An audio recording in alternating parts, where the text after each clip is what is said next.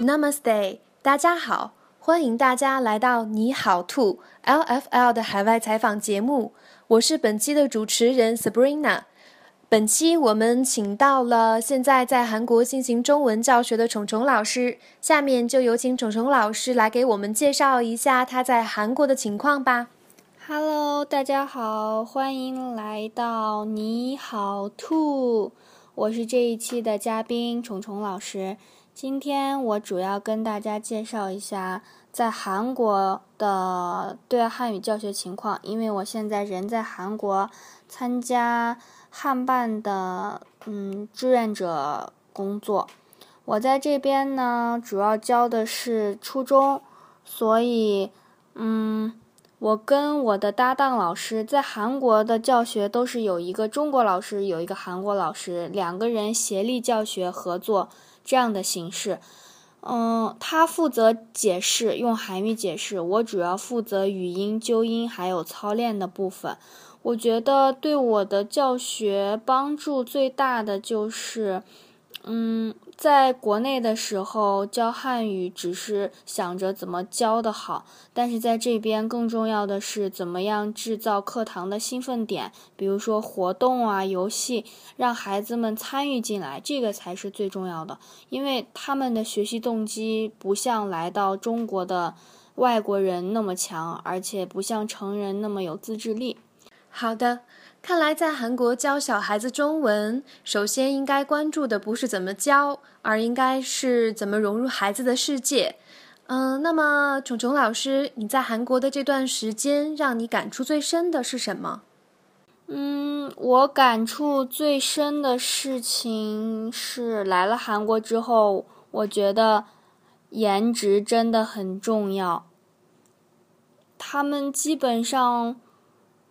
通过颜值断定一个人优不优秀，这样我觉得这样确实不太好。但是来到这之后，你必须入乡随俗，需要化妆，需要学会穿衣打扮。嗯，总之让我感触还挺深的。我感觉我的三观受到了挤压。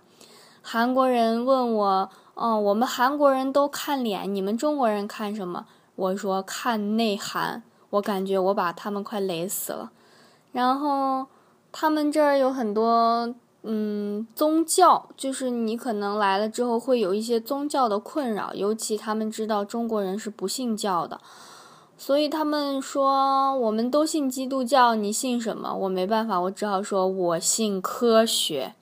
感觉又把他们雷翻了，可能他们真的觉得我是一个特别怪咖、特别逗逼的中国人。不过这样也挺好的，这样他们就不会太为难你，因为他们知道你跟他不在一个次元。嗯，次元墙哈，难以逾越啊。那虫虫老师，你在韩国的时候有没有遇到一些很有意思的事儿或者很搞笑的事儿呢？嗯，最有意思的事情是我跟我的学生探讨过丝袜的问题。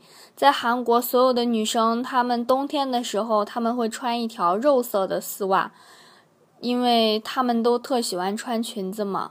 然后我就问她们：“你们冷吗？”他们说真的特别特别冷。我说那你们为什么不穿裤子呢？他们说因为穿裤子一点都不美。他们通常是这样的，在外边光着腿，然后只穿一条丝袜，然后进到教室之后呢，就裹上厚厚的毛毯，把自己的腿裹起来。这样是不是很矛盾、很逗？嗯，因为在外面很有可能会碰到他们的哥哥呀。然后在学校里全都是女生，也没什么大不了的。他们就是这样一种神奇的生物。嗯，真的是不能同意更多了。大冬天的穿凉拖、穿丝袜，总之就是不能在哥哥们面前有半点疏忽。好的。最后一个问题，呃，虫虫老师，你可不可以给我们即将去韩国的中文老师或者去韩国玩的人一些建议？给老师们的建议就是，来到这边了之后，一定要认清楚自己的定位，那就是我们是原语民辅助老师，千万不要喧宾夺主。韩国人的文化是他们不太喜欢。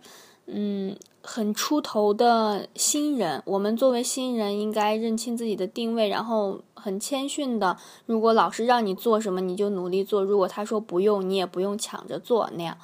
嗯，还有就是，如果你和我一样又懒又爱吃，来韩国的时候，你只用带着第一你的银行卡，第二两个空箱子，千万别带衣服，谁带衣服谁傻逼，因为到时候你根本不知道要把你的这些过气的衣服往哪扔，好看的衣服已经多到你的荷包都承受不了。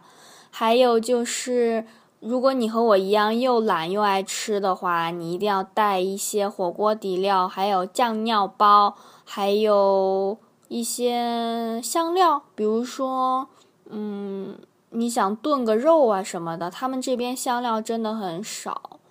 嗯，韩国真的没有什么好吃的，天天就是泡菜、炸鸡、汤拌饭，总的总结起来就是这些，没有别的了。好啦，今天就分享这些吧，有机会我们再见喽。这些真的都是我的肺腑之言，且行且珍惜吧啊！好的，谢谢虫虫老师，也谢谢大家的收听。下期我们将到哪个国家呢？等你来了就知道。好了，我们下期再见吧。